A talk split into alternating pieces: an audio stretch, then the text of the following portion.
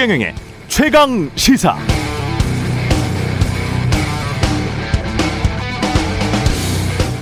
내가 왜 대상이 아니지?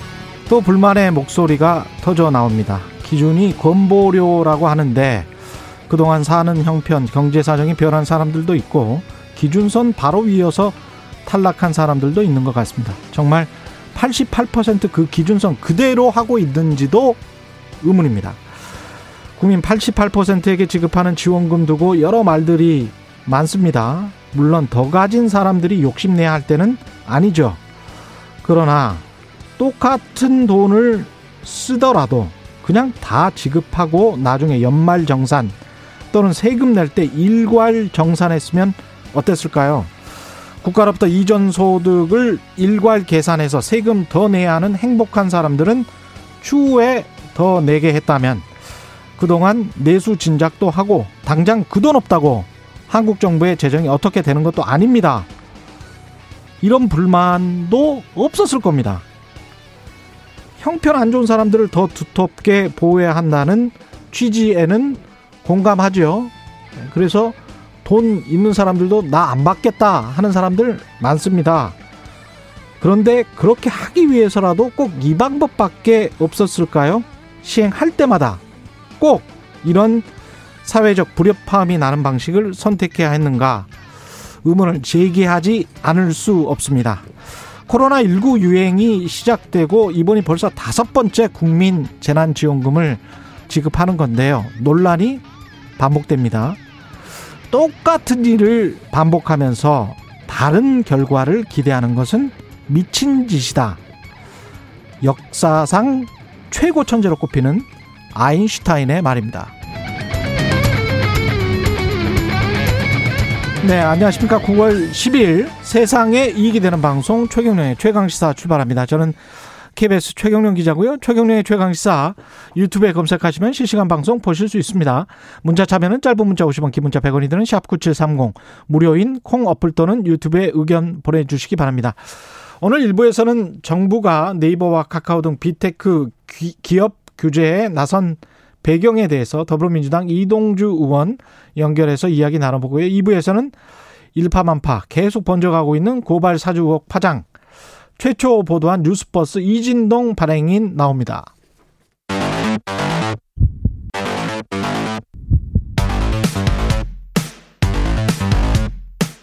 오늘 아침 가장 뜨거운 뉴스 뉴스 unboxing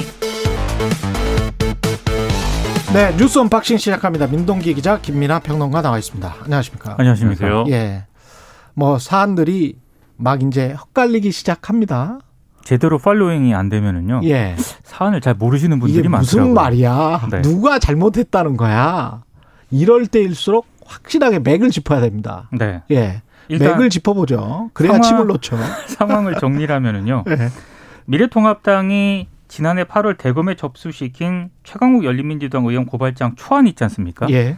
이게 이제 4월 8일자 이른바 고발장입니다. 음. 아, 정점식 의원이 당무감사실을 거쳐서 고발장 작성자인 이 조모 변호사에게 전달을 한 것으로 확인이 됐습니다. 예. 그러니까 이제 국민의힘이 직접적으로 연루가 된 정황이 이제 드러난 건데요. 예. 정점식 의원이 이렇게 얘기를 합니다. 보좌진을 통해 이런 게 들어왔다는 보고를 받았는데 음. 고발 필요성이 충분하다고 판단해서 넘겨주라고 지시를 했다. 음. 다만 이 출처에 대해서는 기억나지 않는다. 이렇게 얘기를 했습니다. 지금 4월 8일 고발장이라고 말한 건 네. 뉴스버스에서 최초 보도된 4월 8일 고발장의 초안 손준성 보냄의 그 고발장과 네. 이 고발장이 8월에 네. 정식 등록시킨 고발장과 일치한다 그 말입니까? 그렇습니다. 그래서 이게 굉장히 내용이 흡사하다는 흡사하다. 게 지금 문제 문제고요. 예. 실제로 구성이라든가 세부 문장이 거의 판박이 수준으로 유사하다는 게 지금 언론 보도를 통해 확인이 된 그런 상황인데 정리를 하면 이렇습니다. 메이저 언론사인 KBS가 보도했습니다. 정리를 하면 이른바 손준성 검사가 예. 김웅 의원에게 전달한 의혹을 받고 있는 그 텔레그램 고발장이 있지 않습니까? 예. 이게 중요합니다. 이제 모종의 경로를 통해서 초안 형태로 정점식 의원에게 전달이 됐고 음. 이정 의원이 이걸 다시 당무 감사실을 거쳐서 실제 고발장 작성자인 변호사에게 연결이 됐다. 요렇게 이제 정리가 되는데요. 여기서 핵심적인 것은 모종의 경로를 통해서 요게 중요한데 음. 이게 이제 모종의 경로를 통해서가 아직 안 드러나고 있습니다. 그러니까 지금 고발장이 이제 거의 똑같다를 예. 기준으로 놓고 보면은 우리가 이제 상상할 수 있는 경로는 손준성 검사, 김웅 의원 그리고 김웅 의원이 어떤 경로든 제보자를 통해서든지 뭘 통해서든지 아, 이 법률 지원단 그리고 거기서 이제 정점식 의원을 거쳐서 이제 최종적으로 고발로 들어가는 그 실제 변호사로 전달돼서 이렇게 갔다 이렇게 예. 상상할 수가 있겠는데 이게 다 아직까지는 점선입니다. 그렇습니다. 그렇죠. 확정된 게 아닙니다. 네. 확정된 그렇죠. 팩트가 아니에요. 추정입니다. 예. 추정. 그렇죠. 근데 이제 민동희 기자님 말씀하셨듯이 음. 모종의 경로 이렇게 얘기를 하잖아요. 음. 그러면 여기서 사실은 새끼리 생길 수도 있어요. 그게 예. 저는 지금 상황에 어떤 좀 집중해야 될 부분인 것 같기도 한데 예. 가령 이런 겁니다. 예를 들면 김웅 의원이 어, 잘 모른다고 하잖아요. 음. 그리고 제보자한테 내가 막 뭔가를 전달했다라고는 얘기를 하지만 그 제보자가 그러면 그 제보자가 당에 넘겼는지 점정식 의원한테 줬는지 이런 거는 지금 모르지 않습니까? 예. 얘기가 안 나오고 있지 않습니까? 그러면 정점식 의원과 당시의 법률지원단 입장에서는 꼭 이 서류를 김웅 의원한테 안 받았다라고 얘기할 수도 있는 거예요. 그렇죠. 음. 네. 그러면 만약에 김웅 의원을 통해서 안 받았다라고 하면은 뭐가 부정되는 거냐면 손준성 검사한테 왔다는 게 부정이 되는 거예요. 새로운 경로를 발굴할 수도 있는 거죠. 음. 그래서 그러니까 그게 일종의 혼란스럽게 일부러 제가 보기에는 만드는 방법 중에 하나일 수도 있는데 결국 이 사안에서 가장 중요한 점선은 아직 밝혀지지 않은 점선 중에서 가장 중요한 점선은 손준성 보냄과 김웅이에요. 그렇습니다. 김웅은 미래통합당의 당협 위원장이었기 때문에 네. 당 자체라고 볼 수 있고 이 행위를 한 고발 사주를 만약에 했다면 고발 사주를 당이 했다. 아무런 문제가 되지 않아요. 고발 사주를 고, 사주를 고 발을 네. 그냥 미래통합당이 미래통합당이 최광욱 대표에 관해서 고발을 한 주도해서 했다. 아무런 문제가 안 됩니다. 팩트예요. 네. 그냥 그렇습니다. 한 거예요. 지난해 8월에 검찰에 접수된 것도 미래통합당의 고발장이었어요. 핵심은 고발 사주를 누가 했느냐. 그렇습니다. 이게 핵심인 거죠. 그렇습니다. 그러니까 검찰이 우리가 윤석열 총장 관련해서 청문회 할 때 그런 논란이 있었잖아요. 변호사법 위반. 검사는 변호사를 알선만 해도 안 됩니다. 그렇죠. 알선만 해도 안 돼요. 알선만 해도 안 되는데 고발장을 써서 정치권에 넘겨버린 거예요. 그러면 이거는 아메 아메바 아시죠? 아메바가 과학, 과학으로 가네요. 자가 자가적으로 생식을 한 겁니다. 음. 검찰과 정치권은 완전히 떨어져 있어야 되는 점선도 실선도 아닌 거예요. 개별적인 거죠. 근데 검찰에서 기붕으로 넘어가는 그 순간의 그 행위가 만약에 그게 사실이면 그게 고발 사주 의혹입니다. 그게 고발 사주고 네. 그것에 집중을 해야지 다른 섬 점선들에 집중할 필요가 없어요. 그러니까 예. 미래통합당이 그러니까 지금 국민의힘이 어찌 됐든 직접적으로 연루가 된 정황이 드러났고 언론들이 여기에 굉장히 많이 집중을 해서 보도를 하고 있는데요. 어제 이준석 대표가 기자들에게 이런 얘기를 했습니다. 저는 나름대로 핵심을 잘 짚고 있다고 생각을 하는데 문건이 누구에 의해서 생성이 됐고 초기에 어떻게 전달이 됐는지 이게 중요한 것 아니냐. 그래서 검찰 측에서 이걸 규명하는 게 중요할 것 같다. 이렇게 얘기를 하더라고요. 근데 이제 이 상황이. 예. 이 상황이 뭐 정점식 의원이나 국민의힘이 뭐 계획적으로 뭐 언론을 속이기 위해서 뭐 이렇게 했다라기보다는 결국 이제 언론의 취재의 결과기 때문에 요 보도는 이제 요 보도가 갖는 의미를 이제 그렇죠. 짚으면 될 것 같고요. 이제 그럼 지금 말씀하신 검찰에 의해서 생성된 그러한 정보냐, 손준성 검사가 이 보낸 건 맞냐 이 부분에 대해서는 지금 대검이 수사 중인 건데 네. 제보자라고 하는 이 제보자가 이 핸드폰을 지금 대검 감찰부에 제출한 상황 아닙니까? 네. 근데 일부 보도를 보면은 대검이 이 텔레그램 메시지가 조작이냐 아니냐, 그 손준성 보냄이 조작이냐 아니냐는 판단을 했다는 거예요. 이 일부 보도에 나오면. 근데 이건 조작은 아니다. 아니다. 라고 결론을 냈기 때문에 수사에 들어가고 있는 것이고 그래서 이제 이 공익 제보자의 어떤 공익 공익 신고자의 신분이나 이런 것들도 확정을 한 것이다 이렇게 지금 보도가 나오고 있거든요. 그러면 이 대검 감찰부에서 나오는 여러 가지 또 소식들이 있을 테니까 아마 그게 보도가 되면 이제 검찰에서 어떻게 넘어갔는지가 일부는 밝혀질 것이다 이렇게 생각이 됩니다. 그렇습니다. 그 부분이 명확히 밝혀져야 되고 그다음에 지금 우리가 최강욱 대표 관련된 고발 그 의혹들만 지금 집중을 하고 있는데 지금 언론들이 집중적으로 보도하는 거는요. 작년에 예. 4월 8일자 고발과 관련된 그런 내용이고요. 예. 두 개가 있지 않습니까? 4월 3일자가 4월 3일자가 있습니다. 근데 예. 4월 3일자 같은 경우에는 윤석열 전 검찰총장하고요. 예. 부인 김건희 씨와 관련된 명예훼손 이런 내용들이 주로 들어가 있거든요. 근데 이게 근데 더 심각할 수 있어요. 근데 4월 3일자와 예. 관련된 이런 내용들은 언론의 레이더에서 좀 조금씩 사라지고 있는 것. 요건 또좀 그거는 이제 예, 그게 그거는 만약에 사실이라면 총장의 심경 또는 사적 정보 뭐 이런 것들을 보호하기 위해서 검찰이 나선 겁니다. 그러니까 요거는 그렇죠. 맥을 예. 맥을 또 어떻게 짚어야 되냐면 언론이 이제 4월 8일 날 이제 고발장에 집중하고 있는 거는 4월 8일자 고발장에 검찰에서 와서 미래통합 미- 당시 미래통합당으로 가서 뭔가 고- 그 절차를 통해서 고발에 고발이 된 것까지 이르게 됐으면 음.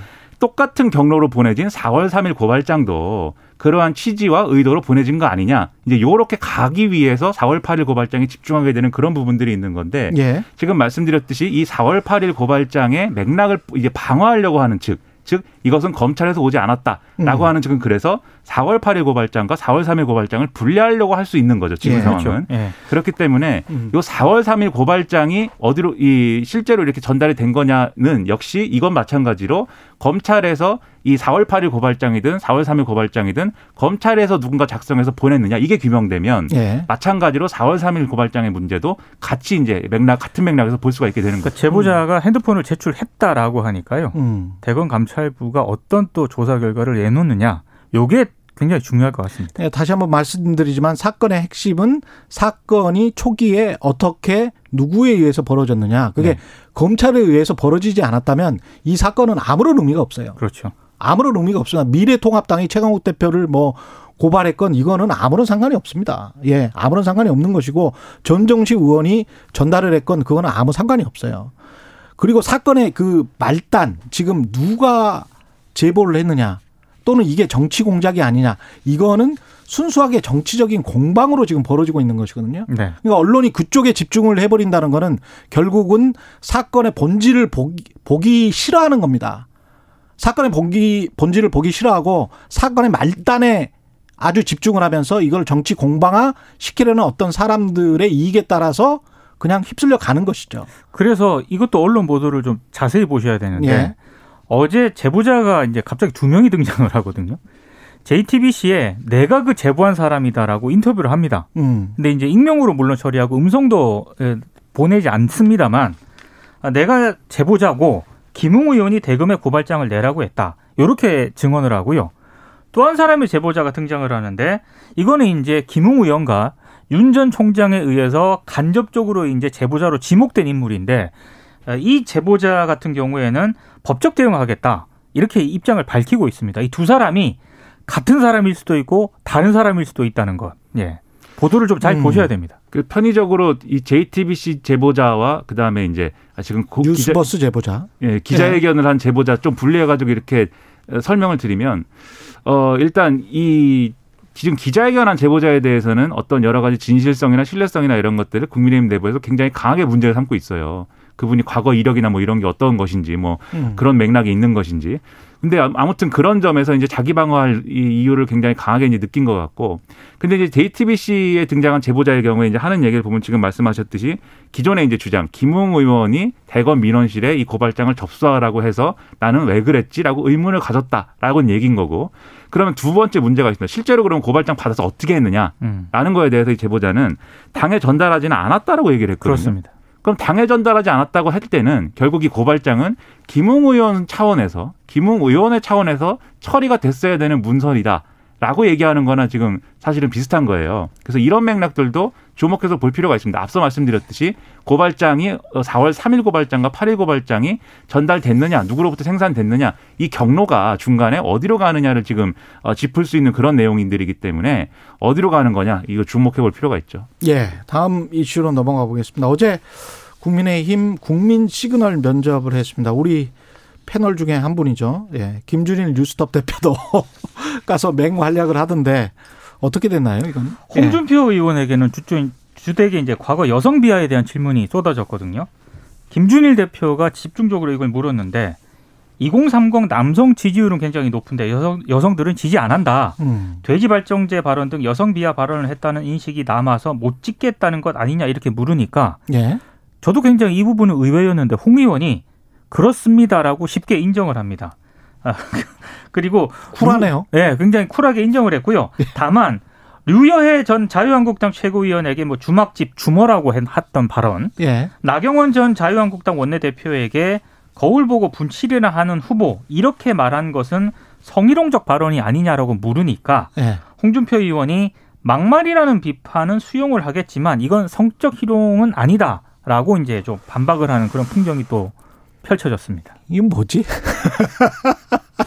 기준이 다른가 봅니다. 막말과 예. 성희롱이 그렇게 큰 차이가 없는 것 예, 같은데 기준이 예. 다른가 봅니다. 예. 그러니까 뭐 홍준표 의원은 본인의 이제 강점인 최근에 이제 2030 남성들의 지지를 많이 받고 있는 거에 대해서 음. 뭐 기, 기초적인 사실을 인정하고 그다음에 나머지에 대해서는 뭐 아닌 아, 자기가 아니라고 주장해야 될 것은 아니라고 지금 주장하고 있는 차원인데 예. 근데 홍준표 의원은 자, 상대적으로 보면은 그래도 대응을 뭐 어느 정도 한 축에 속해요. 유승민 전 의원의 경우에는 주로 물어본 게 이제 여성가족부 폐지 공약 뭐 이런 거였는데 예. 이게 뭐 예를 들면 최근에 뭐 젠더 갈등 이런 거에 편승하는 거 아니냐 음. 여기에 대해서 아니다 나는 뭐 4년 4년 전에 대선에도 얘기했었는데 그때 이랬냐 뭐 이렇게 얘기하게 근데 잘 설명이 안 되거든요 그런 것들이 그렇죠. 왜 여성가족부를 폐지하고 양성평등위를 해야 되는지 어. 근데 또 유승민 전 의원이 그 공약만 갖고 있는 게 아니잖아요. 그렇죠. 여러 가지 경제에 관련된 그런 공약도 갖고 있는데 사실은 시간이 짧아. 그렇죠. 언제나. 그렇죠. 예. 거의 이제 후보들도 사실은 답답할 거예요. 그렇죠. 예. 훨씬 더 거의 하- 하고 싶은 말 많은데. 본인이 하고 싶은 말은 거의 못한 것 같고 예. 최재형 전 감사원장은 반대로 이렇게 여러 가지 질문에 대해서 특히 이제 이제 SMR 이 소형 원자료 모듈을 설치를 뭐 해가지고 음. 어, 지금의 탈원전 공약을 극복 탈원전 정책을 극복한다 이런 거에 대해서 어디에다 그거 설치할래? 그렇죠 네. 어디다 설치할 거냐고 물어보니까 음. 그건 잘 대답을 못. 구체적으로 더 생각해보고 얘기하겠다 이렇게 얘기를 해서 예. 할 말이 없는 후보였나 보다 애초에 약간 이런 인상을 주는 네, 그런 현상들도 그 벌어졌거든요. 핵심이 그렇게 안전하면 그걸 서울시내 한복판에다 설치하면 인정해 줄게. 라는 거지 않습니까? 네. 그렇죠. 예. 그렇죠. 근데 이런 시도가 후보들이 가지고 있는 나름의 이제 강점 약점을 일부 드러낸 시도인데 인기랄까 뭐 주목도는 높았던 것 같아요. 이 음. 유튜브 생중계를 뭐 시청한 사람이 5만 명이라고 막 하는데 오. 네, 그러면 이제 상당히 지지층에서는 이걸 좀 강하게 본 거죠. 예. 그럼 이게 실제로 이 후보들의 어떤 정책이나 이런 것들을 실효적으로 다룰 수 있었던 그런 행사이냐 이건 좀 의문이지만 어쨌든 이렇게 좀 부음업을 시키고 관심을 이- 모을 수 있게 하는 그런 차원에서는 일부 성공한 측면이 있기 때문에 근데 홍준표 후보의 그 진주 우려원 관련해서는 네. 그럼 굉장히 핵심적인 질문인데 그건 뭐라고 다- 답변했습니까? 그러니까 이게 그 질문에 대해서는 이제 진중권 전 교수가 이제 물어봤거든요. 예. 뭐라고 물어봤냐면 경남의 병상 한 개당 담당 인구수가 400명이었다. 근데 진, 이 홍준표 의원이 경남지사 시절 때 진주 의료원을 폐쇄를 하면서 전국 평균 170명 정도를 상회하게 된 거다. 아. 이 진주 의료원을 폐쇄를 하게 되면서 예. 이렇게 진중권 전 교수가 질문을 하니까 답변이 좀 저는 동문서답 같은데요. 음. 진주 의료원이 잘못됐다고 주장하는 사람은 골수 잡하고 절대 자신을 안 찍는다 이렇게 답을 합니다. 그러니까 뭐 뭐그 약간 기능을 동문서답인 거죠. 그 기능을 근데 진주 우려원의 핵심 문제는 지금 코로나 19와 관련된 공공 의료의 확충과 확충이냐 아니면 줄여나가는 거냐 뭐 그렇죠. 이런 것과 관련돼 있기 때문에 이건 굉장히 중요한 겁니다. 그 기능을 이제 다른 다른 의료기관에다가 이전을 해서 코로나19는 뭐 제대로 대응했다 이 답변을 울- 일단 했었고 예. 그 답변을 하고 나서 이 좌파들이라서 음. 이제 이렇게 질문한다 뭐 이렇게 간 건데 음. 그 사실 이것은 예를 들면은 질문을 이제 많은 언론들이 진중권 전 교수가 한 거에 대해서 집중하고 있는데 사실 질문 자체는 김준일 대표가 더 이렇게 좀 그렇죠. 날카롭게 했어요. 사실 예. 김준일 대표한테 집중해 줘야 됩니다. 뭐라 고 했냐면 대통령이 되면은 전국의 공공의료 그러면 예. 다 이렇게 해산해 버리는 거 아니냐 이 예. 얘기를 한 거거든요. 김준일 대표가. 아 디테일하게 잘 봤네요. 네. 그렇죠. 예. 그러니까 이제 좌파 이, 이 공약에 이 공약에 반발하는 사람들 진주의료원 문제에 반발하는 사람들은 좌파고 예. 그 사람들은 애초에 날 찍지 않는다 이제 이렇게 답을 한 겁니다. 그러니까. 동문서답이죠. 예. 아니 근데 그래도 공공 의료는 필요한 필요한 거잖아요. 그게 그러니까 필요한 거죠. 답을 답을 안 한 거죠. 답을 안한 거기에 거라고 관해서. 지금 결과적으로. 답을 아직 안 하고 있는 거죠. 예, 그렇습니다. 제대로 답을 안 하고 진주 우려 문제. 때문에 굉장히 지금 곤혹스러운 거잖아요. 그- 그렇습니다. 그, 부- 그 부분이. 예. 알겠습니다. 예. 가짜 수선업자 사건 박영수 전 특검은 검찰에 송치됐고요. 간단하게 이야기하고 마무리하겠습니다. 박영수 전 특검하고 현직 검사, 언론인 등이 이제 청탁금지법 위반 혐의로 검찰에 송치가 됐고요. 다만 그 배모 총경 있지 않습니까? 예. 전 포항 남부 경찰서장은 불송치가 됐고 주호영 국민의힘 의원은 입건하지 않고 사건을 종결을 했습니다. 음. 그리고 김무성 전 새누리당 대표 같은 경우에는 경찰이 조사를 계속해서 입건 여부를 결정할 그럴 계획입니다. 결국 이제 청탁금지법에 총액 기준 있지 않습니까? 그렇죠. 한 번에 네. 100만 원 그리고 음. 일 1년에 300만 원이 기준을 어떻게 계산하느냐에 따라서 입건이 되고 안 되고의 차이가 생기는 것이고 꼭 99만 원만 드십시오. 그렇죠. 그럼 뇌물로 넘어가려면 대가성이 확인이 됐어야 되는데 대가성을 확인을 못 했다라고 지금 경찰은 주장하고 있는 거여서 예. 결국 자의적으로 이 100만 원, 300만 원 기준을 계산을 해서 경찰 출신만 빼준 거 아니냐 뭐 이런 네. 불만도 나오는 것 같고 여러모로 의문이 남습니다. 99만 원만 먹고 싶지만 9만 9천 원도 먹기 힘든 세상입니다. 아 근데 다만 제가 한 가지 언급할거든요. 다른 사람 이름은 다 실명인데 예. 꼭그 부장검사 있지 않습니까? 부부장 그렇죠. 검사. 예. 이분 이름은 언론들이 다 익명으로 씁니다. 이게 한 번 나왔었지 않아요? 이 부장검사 이름이 또 거의 어떤- 안 나오고요. 거의 안 나와요. 어떤 언론은 나오고 어떤 언론은 안 나오죠. 거의 안 나옵니다. 거의 안 나옵니다. 그 인터넷 매체 정도나 얘기를 하고 있습니다. 네. 메이저, 메이저 언론은 메이저 언론에서 언론은 메이저 언론에서 우리 깝시다. 네. 다음번에. 예. 메이저 언론은 거의 안 나옵니다. 예. 그리고 하나 더 윤석열 전 총장 이거 정치 공작이 맞다고 생각하는지 그것도 한번 물어볼 필요가 있어요. 알겠습니다. 예. 뉴스 unboxing 여기까지 해야 돼요, 지금. 예. 민동기 기자, 김민아 평론가였습니다. 고맙습니다. 고맙습니다. KBS 라디오 최경영의 최강시사 듣고 계신 지금 시간은 7시 41분입니다.